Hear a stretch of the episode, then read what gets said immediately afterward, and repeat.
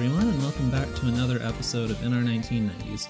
This is the podcast where we're ranking all the alternative albums of the 90s and uh, at the same time testing the limits of our marriage. I'm your host, Natalie, and with me, as always, is my co host, Adrian. How are you doing, Adrian? Pretty good. I think this will be less contentious than last week's episode.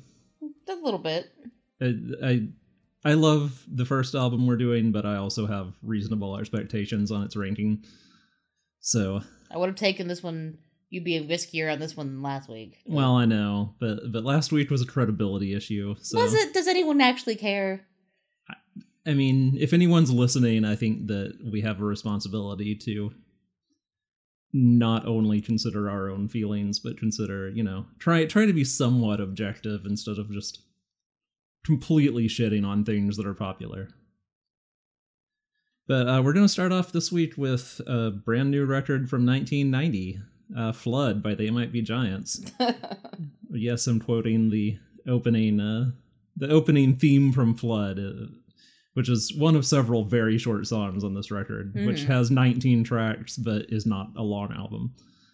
Um, so I am a very big They Might Be Giants fan.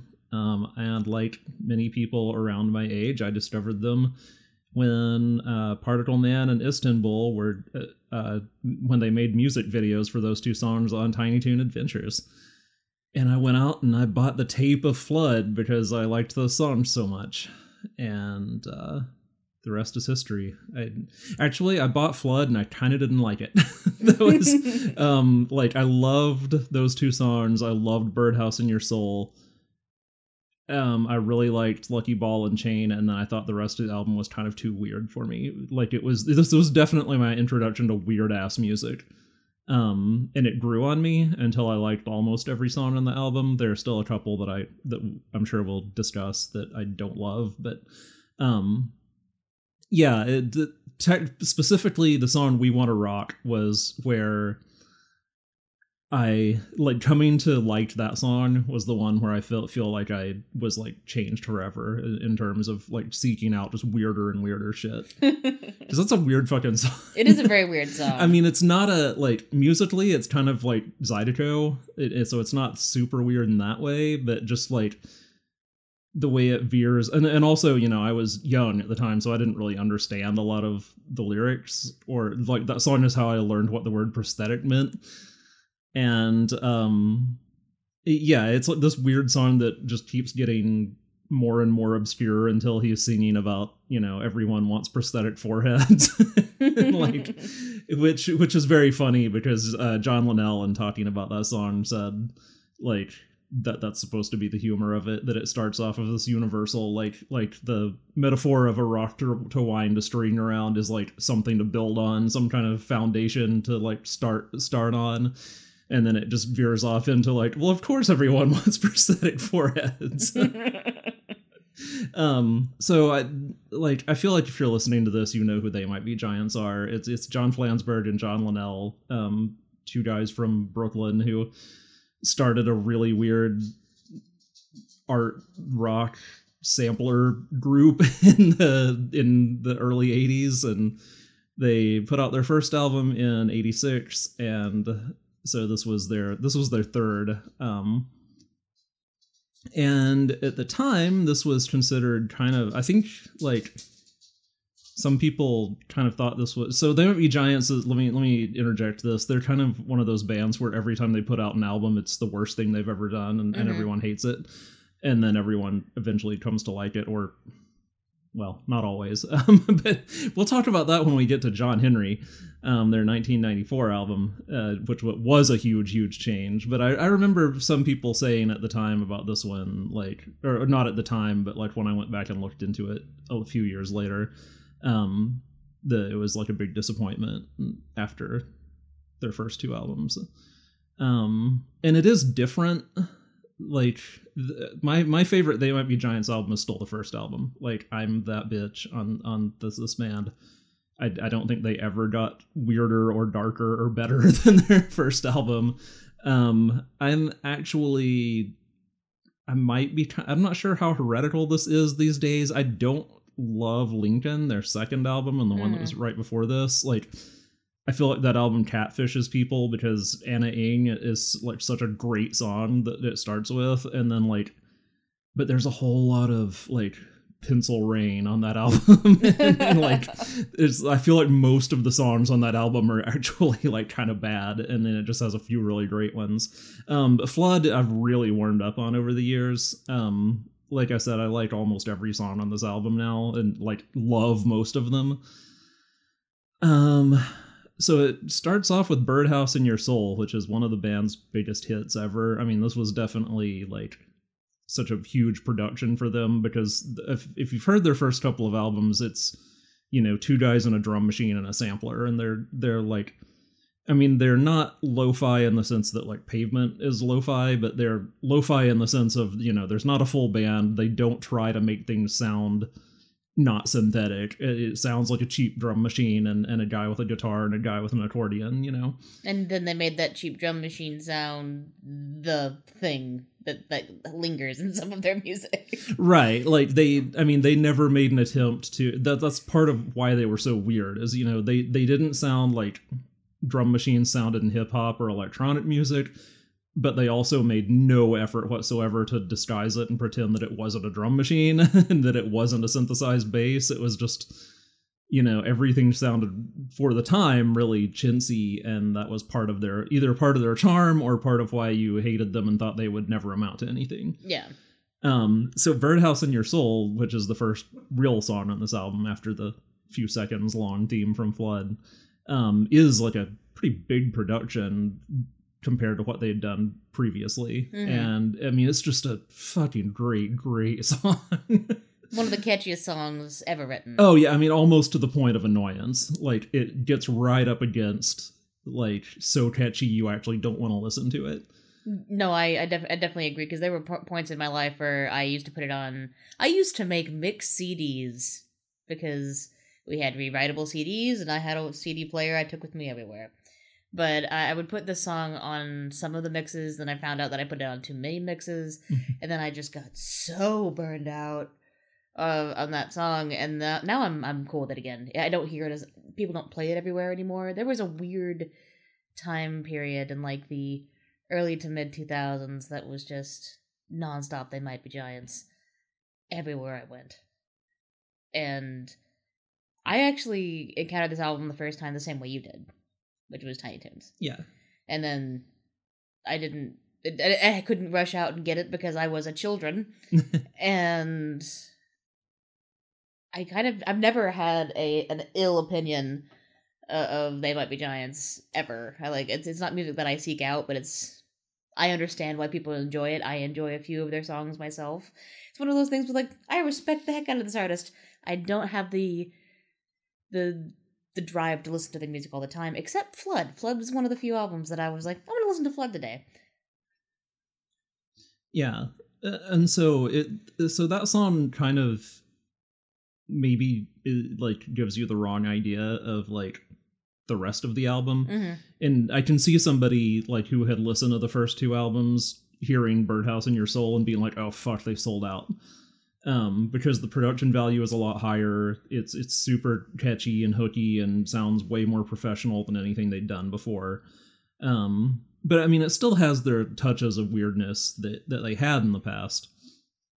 And so then you know, there's a real Zydeco bent on this album because the second song is "Lucky Ball and Chain," which is real accordion Ford yes. and um so my one of my opinions that i found quite a few people share um at least the more like snobby music fan they might be giants fans is that john linnell is like the genius and john flansburgh is the guitarist Yes. even though they co-write i mean like their songs all say written by they might be giants you know they they apparently co-write everything and then one of them sings it but i feel like you can tell a difference in a like i very rarely am wrong when i guess which one of them is like fronting the the song and i i do kind of like have a tr- have a problem telling their voices apart because uh Linnell sings in so many different voices. Like the first time I saw them live, I was actually really surprised because he sang a lot of songs I thought Flansburgh sang, Mhm. and it's just that he has such a weird range that he can sing in.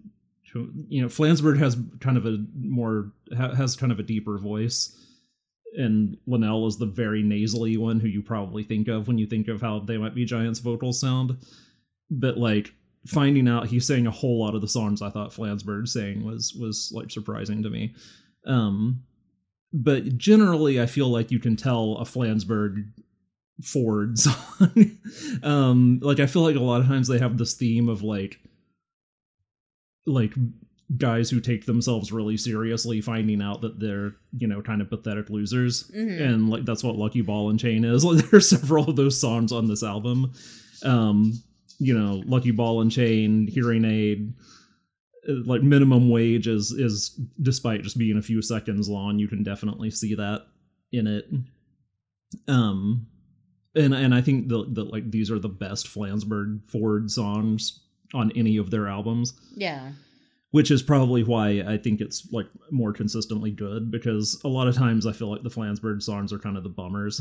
like I hate to say that Hmm. because like I've met him and he seems like a really nice guy, but like it just John Linnell songs are the ones where where I just listen to them over and over and and like feel like there's way more going on there even though he like Well, John Linnell has that has that vibe and lyricism that that's really important and makes his songs so catchy. Like he did the Coraline soundtrack, yeah and they basically were. It was sort of a Danny Elfman situation. Where they were like, "Oh, you're you're John Linnell. We're gonna let you just do some stuff."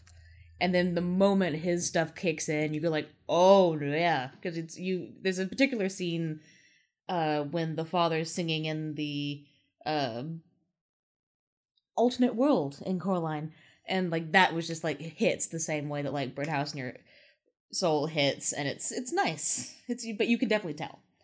Yeah, and and if you really want like a striking example, listen to like in the late '90s they each put out a solo album, and uh, well, John Linnell did his under his own name, and uh, Flansburgh did his under the name Mono Puff, but like the Mono Puff album is like just really bad alternative rock that you Oh, I'd like dare you to actually get through that album without like falling asleep because it's so boring.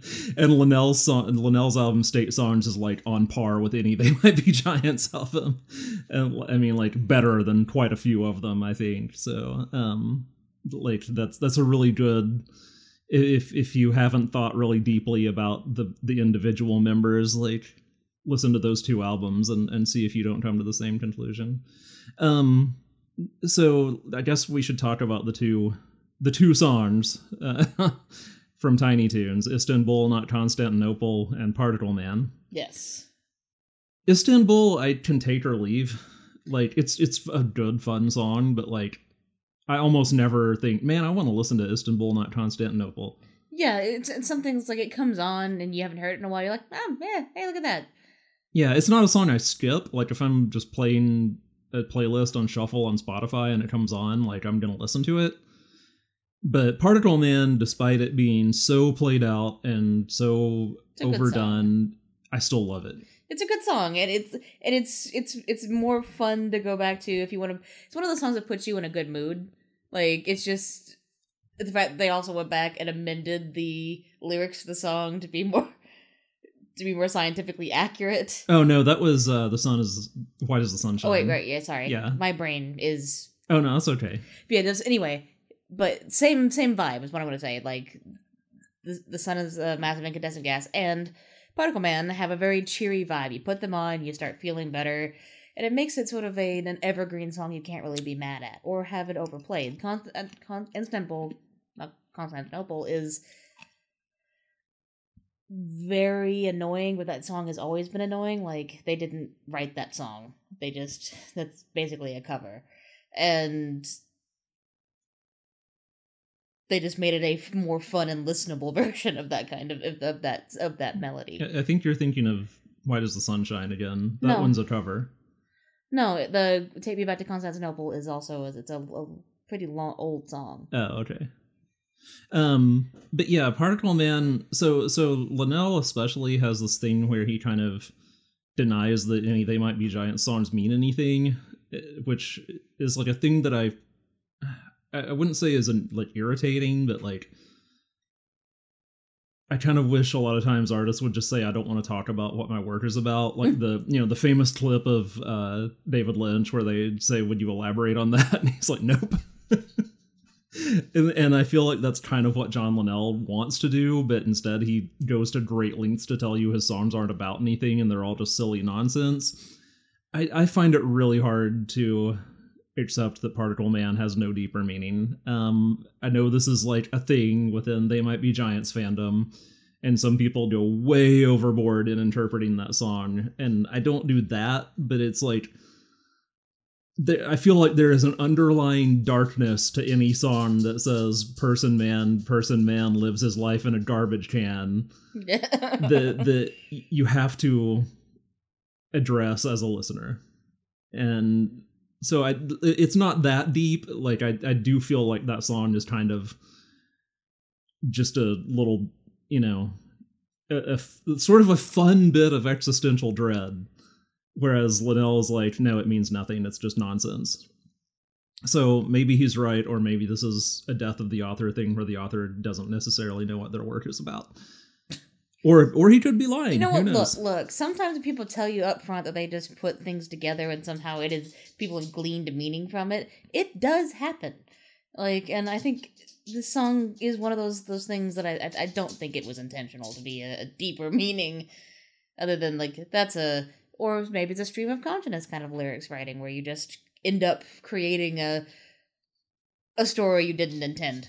Yeah, well, that's what he said about "We Want to Rock" is that it was that was stream of consciousness, but then it kind of had kind of ended up having this, you know, uh, this contradiction of moving from from here's the thing that everybody, you know, this kind of everyman song of like everybody just needs a little help to I need a prosthetic forehead.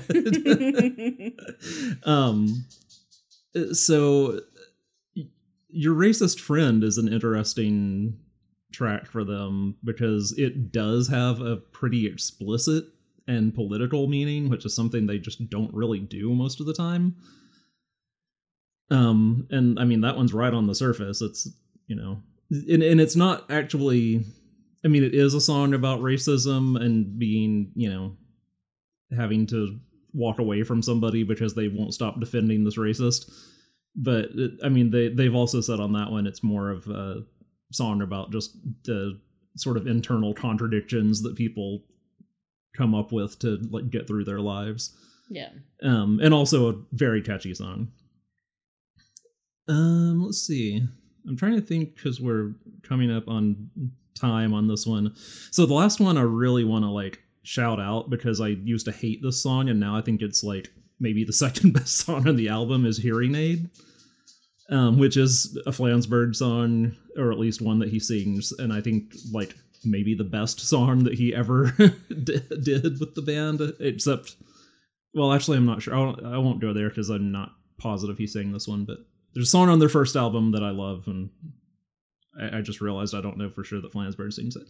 Um, anyway, so Hearing Aid is very dark um and it's that is why i've always liked they might be giants and what to me sets them apart from like weird al or like anything you would have heard on the dr demento show is that they did have these moments of like getting really really dark. And if you go back to the first album it's why i love that album so much Just stuff like rabid child and absolutely bill's mood and to some extent chess piece face like those songs have uh, like rabid child is actually like I, a song i have a hard time listening to even though i love it because it's so dark and depressing and hearing aid is not on that level but it's pretty pretty bleak um i don't know like do you think i'm do you have any particular input on that one no, no, no, no. Like it is very, it, it is very bleak. I was looking at the lyrics to make sure I was remembering them correctly. Like I turned I turned off my hearing aid. Don't say the electric chair is not good enough for the ki- for King Lazy Bones like myself. yeah And like that's that's a bit grim. yeah i mean there's some there's some grim shit i mean like there's a song in one of their b-sides uh, i'll sink manhattan Mm. um is like actually no, it's not. Uh, that's not the one I was. Th- I was thinking of um, when it rains, it snows, um, where it kind of like progresses to like ultimately describing like a mass shooting by the end of the song. Yeah. um, And I guess people don't assume. And then I, I, I know this is something that people I know who have had a, a disappointing encounter with the rest of the They Might Be Giants music after hearing, you know, Particle Man or. And it's more like, yeah, that that song is actually kind of uncomfortably darker. That's not funny. They're not always funny, and I'm like, no, they're they're not always funny, and like the humor is secondary to whatever else they're trying to do, and it's this. I think that album this album shows that.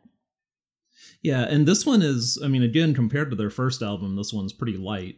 I mean, like, Hearing Aid is pretty dark. Someone Keeps Moving My Chair is pretty dark. Whistling in the Dark is, I mean, Whistling in the Dark is silly, but also, you know, still a woman came up to me and said I'd like to poison your mind with wrong ideas wrong ideas that appeal to you. um uh, so yeah. Uh, so uh, also I, I do want to shout out in particular the song They Might Be Giants which since I shat on Tin Machine having a song called Tin Machine on an album called Tin Machine last week. Um, and and the song They Might Be Giants, they originally intended to put it on their album called They Might Be Giants and then decided to hold off on it because they thought it was funnier to have their theme song be on their third album, which I agree with. It is uh, funnier. It's also a great fucking song. Like it's so catchy and weird and like and they described it as their their take on Hey Hey We're the Monkees, but which of course their Hey Hey We're the Monkees has a sample of a guy talking about everyone has to hold on tighter to keep from getting thrown to the wolves. and again, it's that that dark twist on their humor that is what makes the humor tolerable to me because yeah. like I am not a Weird Al fan. Like I think he seems like a cool guy and I just cannot appreciate his music because to me it's just like it's children's music and like I'm sorry to sound like a snob, but I just feel like a, a baby when I listen to it. I, I think I think that's a little harsh, but I also understand it because I mean he is at the end of the day doing a doing parody songs, and they they might giants don't really do that. Yeah, and I think that parody songs are like the lowest form of, of songwriting. So there are some good parody songs out there. So Weird Al's song "Dare to Be Stupid," which is not a parody song. I mean, it's meant to sound like Devo, but it's a pastiche. That sounds fucking great. Why doesn't Weird Al do that more? Uh, he just doesn't. He it still takes a lot of work, and like he's he's been very open about that. It's like he he's one of those artists that's like, yeah, I do stuff. I'm not like the world's best at doing the stuff. And then they just don't do things for well. He, he went a while without put without putting out an album because he was just like, I don't I don't have any good ideas. And then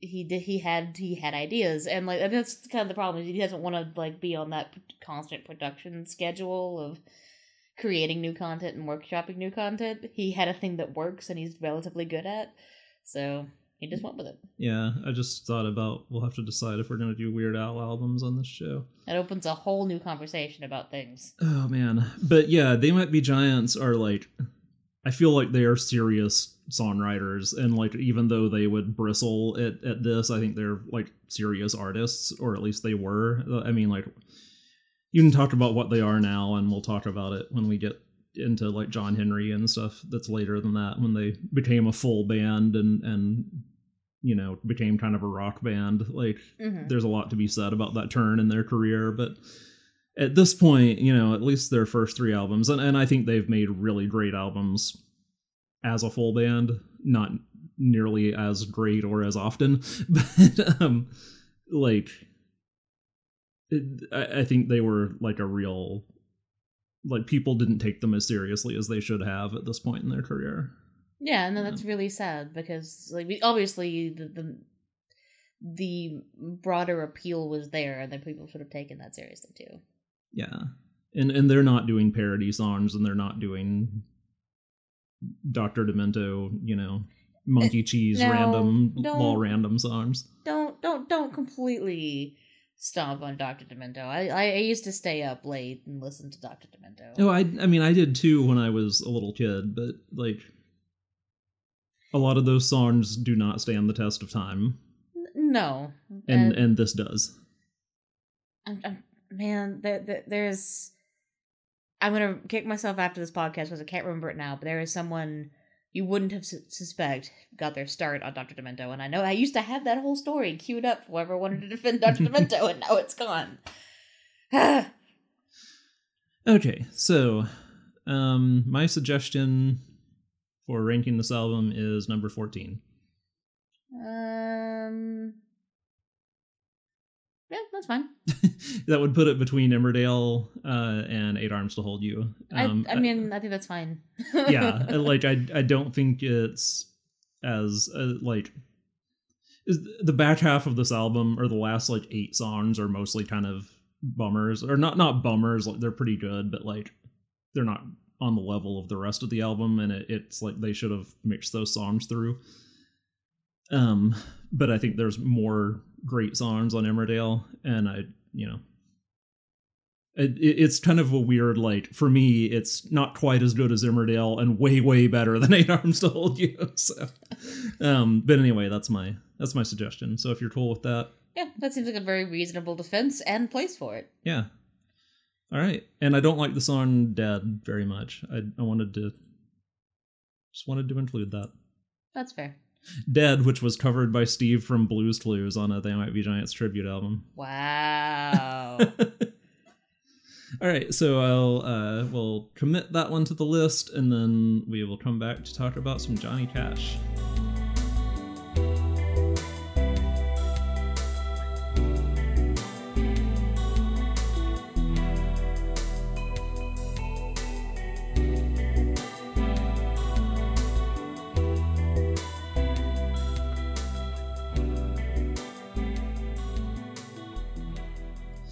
We're back with our second album this week, which is from 1994, and it is American Recordings um, by Johnny Cash. So take that away, Adrian. yeah, so this is Johnny Cash's 81st album. Unfucking believable. Uh, yeah, it's his 81st album. I wonder if that includes like compilations and greatest hits and stuff. It does. It, but Nashville put everything out. Like you recorded with this person, you recorded with this person, you did everything.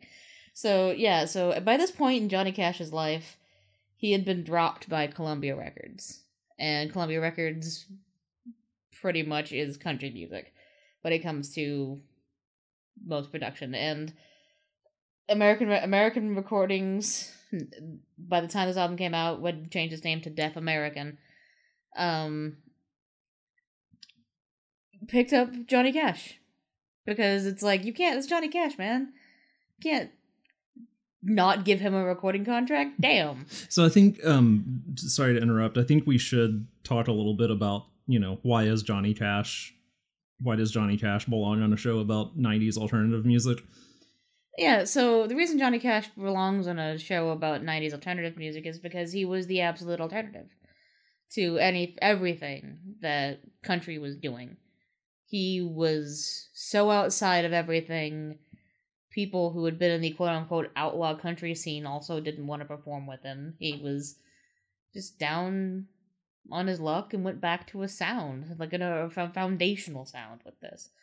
And it was something much older and much darker than what country was actually capable of presenting in the mainstream. So he was deeply, deeply alternative in this entire scenario. Yeah, because I don't know. I mean, I, I've never listened to country music really, but like my impression of country music in the '90s was that it all was like Garth Brooks. It was all this like pop country. I mean, the it, the, the best you got was like rhinestone suits, twangy Nashville. That's why like, people I like don't feel Shania like there Twain so was- much because that was at least tolerable. Yeah, and I mean, she's fucking Canadian for fuck's sake. Yep.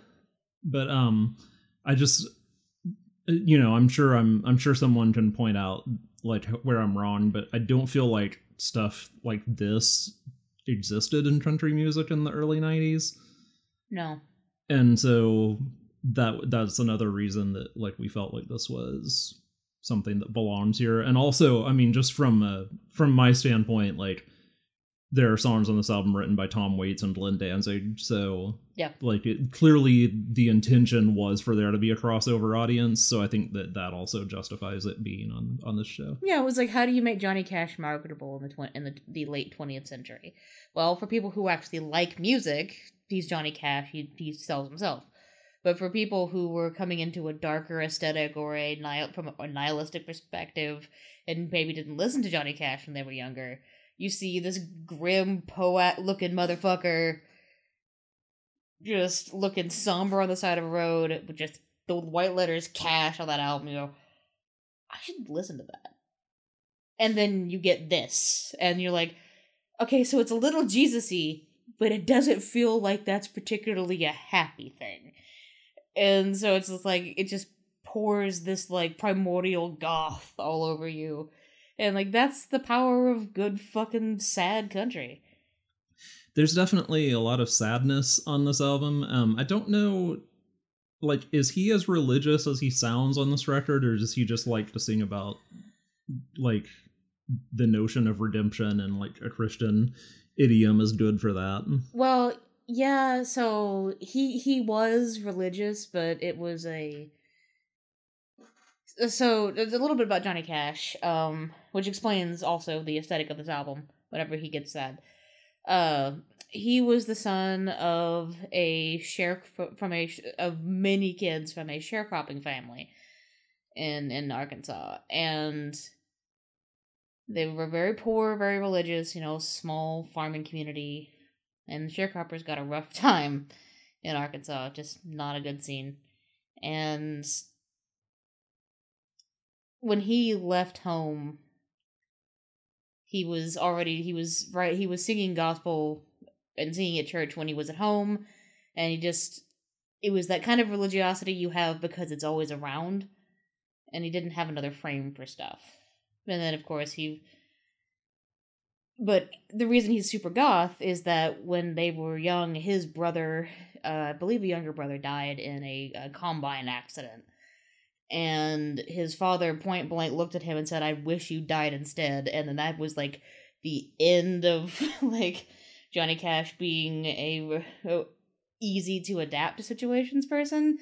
And he also uh, coped that situation by getting super into Edgar Allan Poe which is why he looks like Edgar Allan Poe on his TV show and through the rest of his life when he committed to being the Man in Black. And to, so he managed to befriend Billy Graham. And you know, Billy Graham wanted to, you know, reach out to any pop star or any musician to to to get his message out there, and he brought him home to his parents' house. And when Billy Graham left, he was like, Well, Dad, that was Billy Graham eating at your table. He's like, and his dad was like, "You ate shit," and left the room. So, if you ever wanted to know what, like, consistent and perpetual emotional abuse will do to somebody, I point to Johnny Cash, and he managed to adapt almost sensibly well, and that didn't go well. So, and that's what this album is. Like, it's just like um, all of that out in the open. It's a very dark album it's a grimly humorous album at times. But it is very plotting, and I know that that's not an easy sell. Because it could be, it's very easily dismissed as one note, but what I'm saying is like the emotion and the history that I gave you is so it's just a glimmer into like the depth of him being a very poetic and kind of grim figure Yeah, and I, I didn't mean to dismiss it by saying that. Um, it's it's a theme on the album. I don't think it's like bad that it, it has that theme. Yeah. Um, it,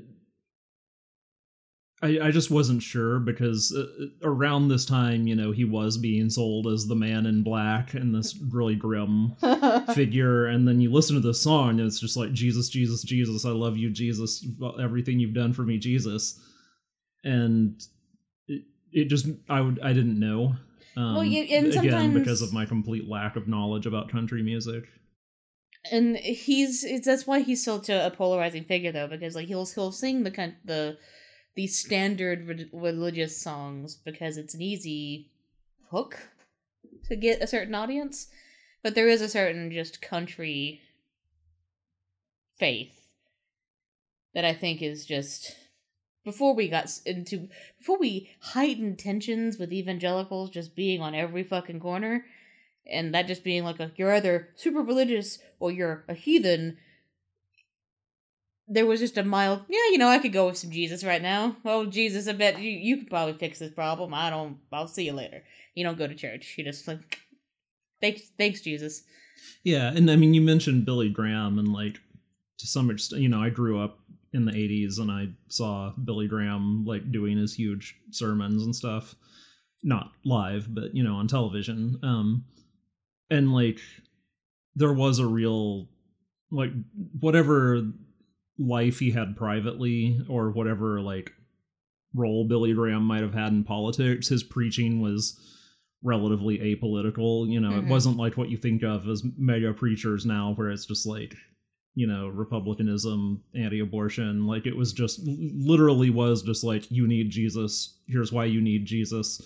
Come and get your Jesus. You know, it was yeah it was something I can respect more than than anything that passes for Christianity these days, where it's it's all so cynical. Um, And like and you, you did get a feeling that he just thought this is an incredibly important message, Mhm. and that's how this album is. Also, it, it's like let me just you know it's like those those older Christians you might have encountered in your life, especially if you live in the South, where it's just like, well, let me tell you, you know, I this this got me through the tough times and and you know you can be a cynical atheist like me and think they're wrong but like you don't hate them for it And- No, and, and and one of the the main things is that he was into the idea of forgiveness. and that is what this album is about Yes. I mean, and he and he is like the whole like the his albums from from San Quentin and Folsom Prison. Um, his just the reason he wears black is just like people are you know treated poorly, and I want people to not be treated treated so poorly, and he also had a hard time forgiving himself for the terrible things that he did. So, I mean, anyone with uh, addiction issues does have that kind of weight once they start trying to move on, but that the guilt is part of what kind of kickstarts cycles.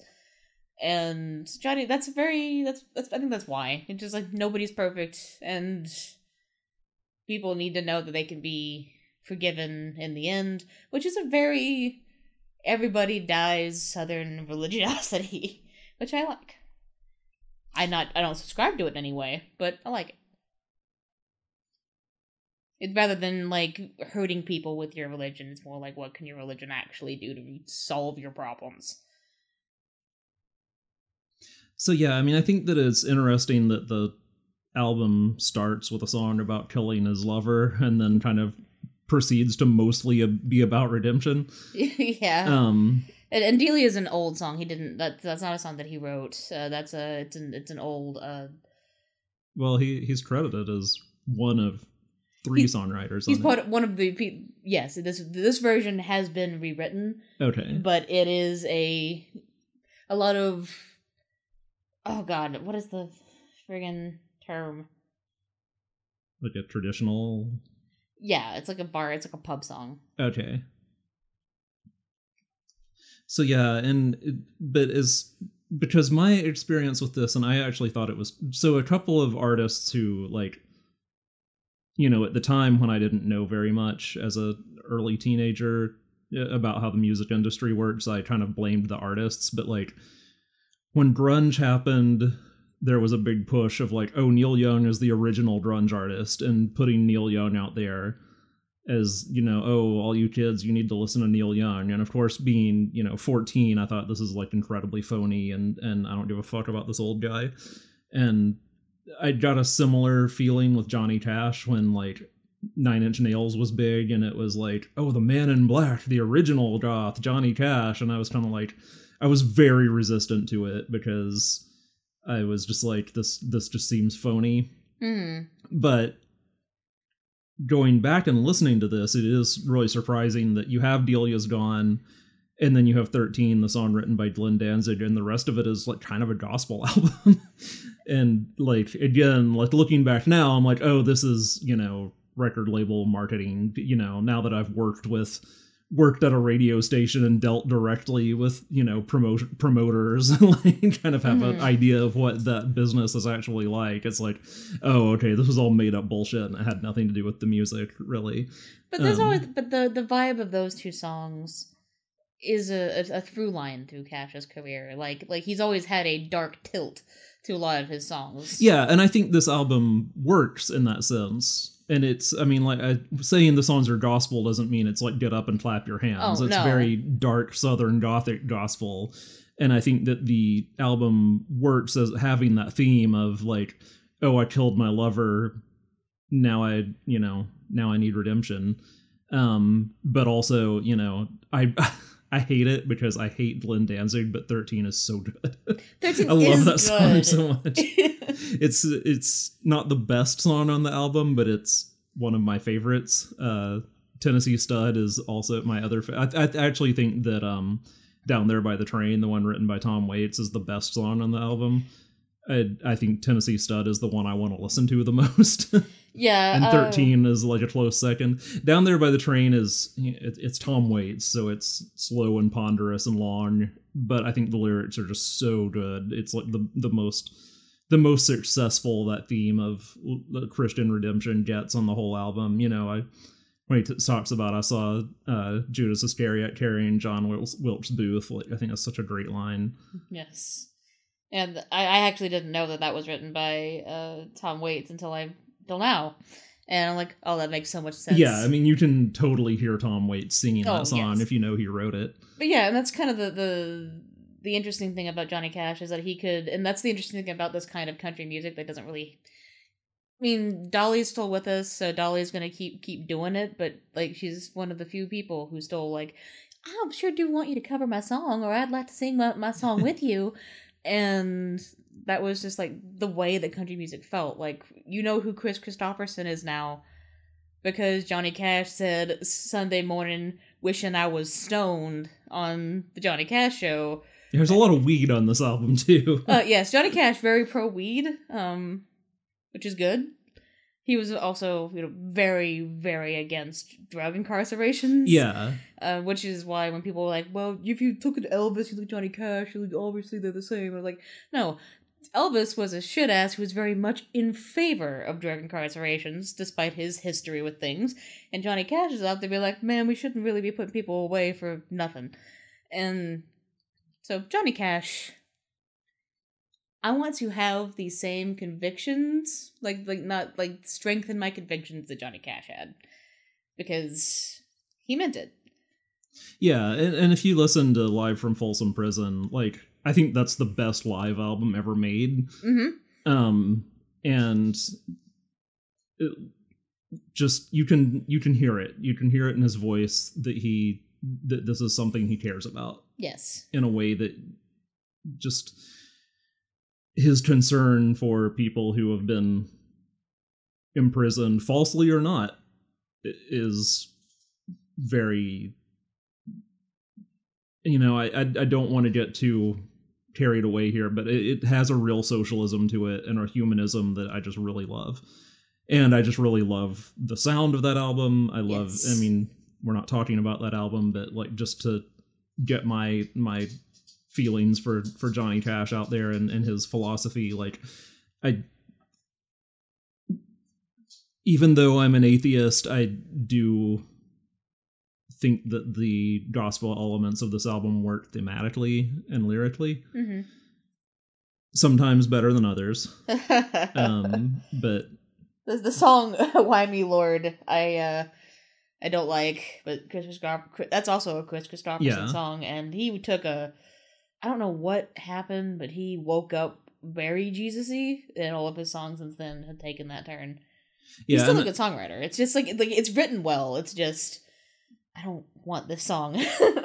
and it, it may be like one too many but uh, like i think redemption which is one of the songs on the album the solely written by johnny cash is Mm-hmm. it like i think that's really lyrical and and just very poetic and and evocative and it may be one you know having to especially go back to back with down there by the train is maybe a bit much uh, i maybe would have switched you know redemption and like a soldier with each other yeah. um What'd you think of the man who couldn't cry? Uh, it's really funny. I- It- I- that's written by Loudon Wainwright, the Rufus Wainwright's father, I think. I believe so. Yes.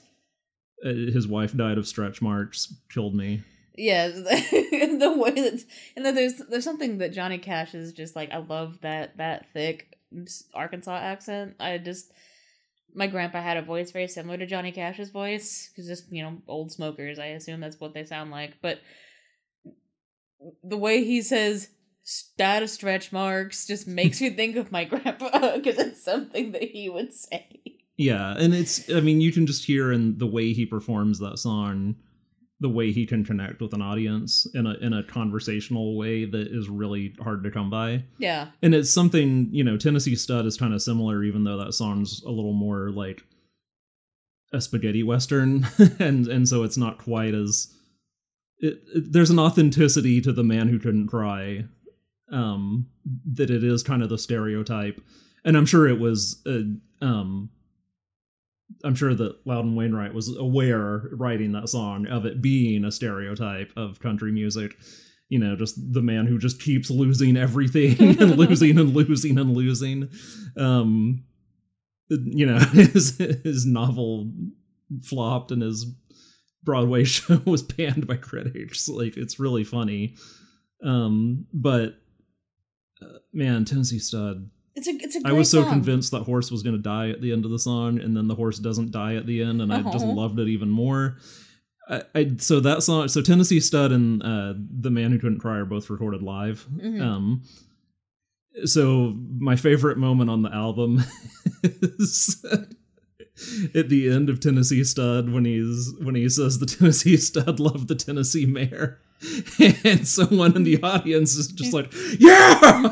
Somebody is so into horse sex in that audience. Oh, that's so that's another country standard. Yeah, that one's written by Jimmy Driftwood, Yeah. who also originally performed it, but it's been covered a million times. Yeah, But- which is the, which is why uh, when we were talking about when I first brought up country, I didn't I didn't have a good way to explain this, but I guess this this album shows that a lot of country is covers or other people's music being recorded. Um, but I think it still merits attention because you can. And this is why I like country music a whole lot is that it takes a, a traditional song and keeps mo- moving it forward, and it's it's what Orville Peck is doing right now, salvaging what of the '90s was good, and he covered Reba McEntire's "Fancy." Holy shit! Yeah, I mean that's a that is a great choice. It, it's And but he, but I'm liking it to Johnny Cash because it's kind of how it feels when Johnny Cash covers a thing. It's like holy shit, Johnny Cash covered this song. yeah, I mean I listened to Tennessee Stud and I can't imagine anybody else ever singing it. Like I don't want to hear anybody else do that song. Like that that just sounds like he was meant to sing it. Yeah, it's like when you first time you hear "I Put a Spell on You." It's like which version do you like? Usually depends on the first one you hear. Yeah, I, I mean I did hear the Screamin' Jay Hawkins version first, but I can't imagine favoring any version over that. But yeah. um But yeah, I I really like this album. I don't think it's like a, a s- gonna be a super high ranker for us, but Yeah, I mean, I, I do want to say like say my piece on what I don't like about it, which is just it needs more texture to it. I mean, like it was literally recorded at his cabin in Tennessee and at Rick Rubin's house, and Yeah. it's just him and a guitar, and just except for the two live songs. and I will say with that American Recordings too does have more texture. And And I I- think some of these songs you need it to be that.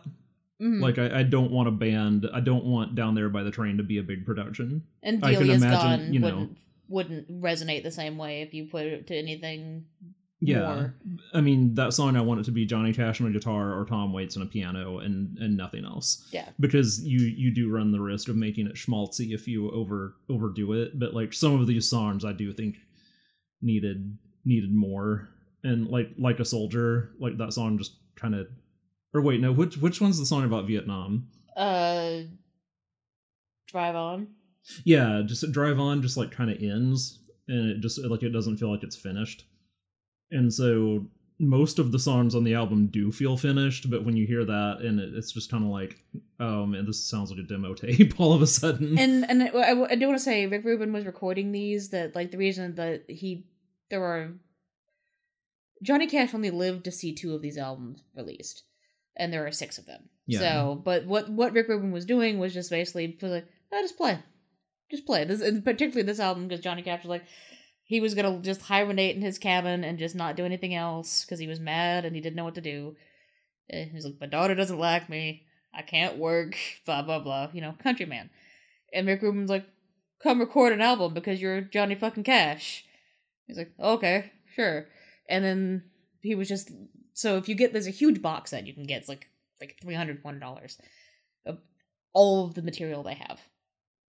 All the like the little bits, Johnny Cash being like, nah, this sucks, blah blah blah.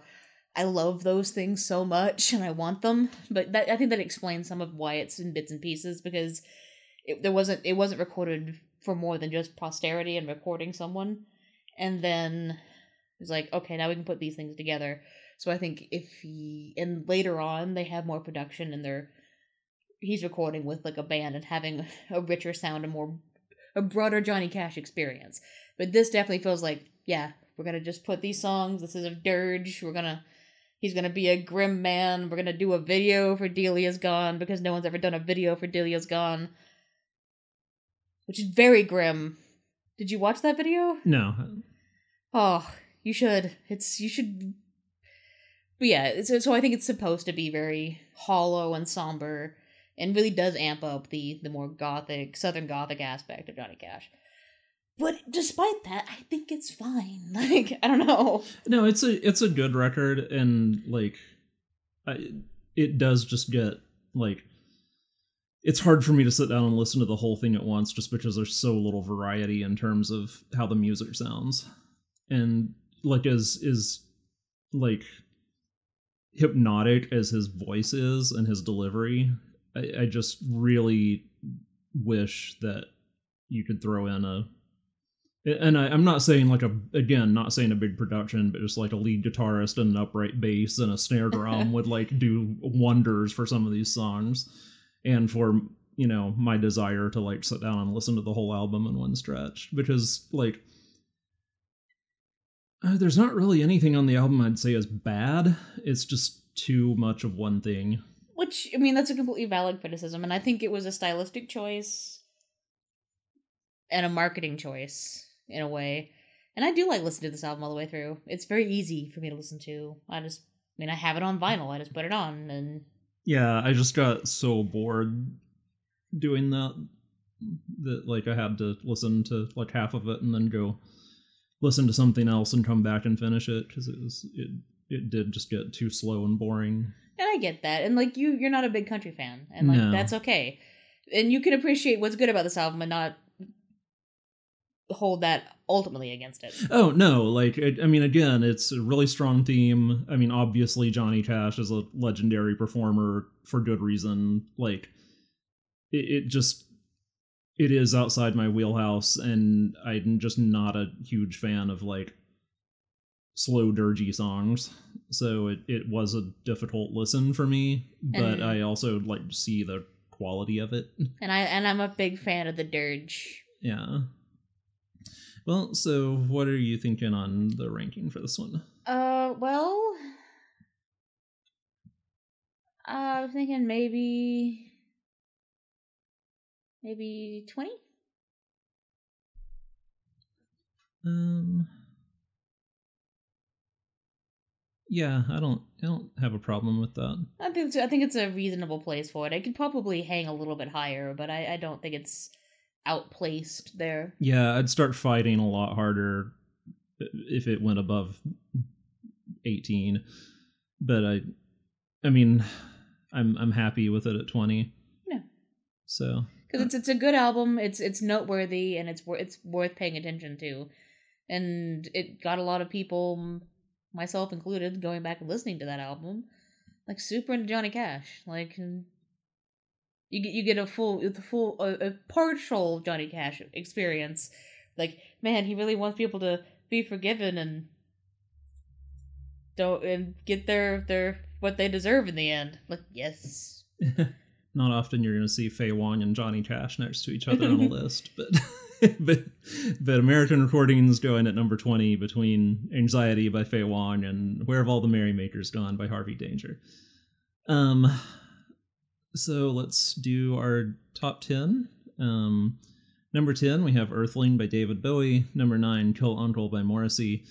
Number 8, Slanted and Enchanted by Pavement. Number 7, Superstition by Siouxsie and the Banshees. Number 6 is Spooky by Lush. Number 5, Very by the Pet Shop Boys. Number 4, Philosophy of Momus by Momus. Number 3, Liberation by The Divine Comedy. Number 2, Get Lost by The Magnetic Fields. And at number 1, Nonsuch by XTC. And if you want to see everything we have ever ranked, you can go to bit.ly slash nr1990s. That's bit.ly slash nr1990s. You can also go to Spotify and search for NR1990s to find every episode of the show, as well as a playlist containing every album that we have ranked. And we're going to be adding two more to that list. What are you bringing next week, Adrian? I'm bringing the the La's by the La's. Oh wow, yeah, there she goes.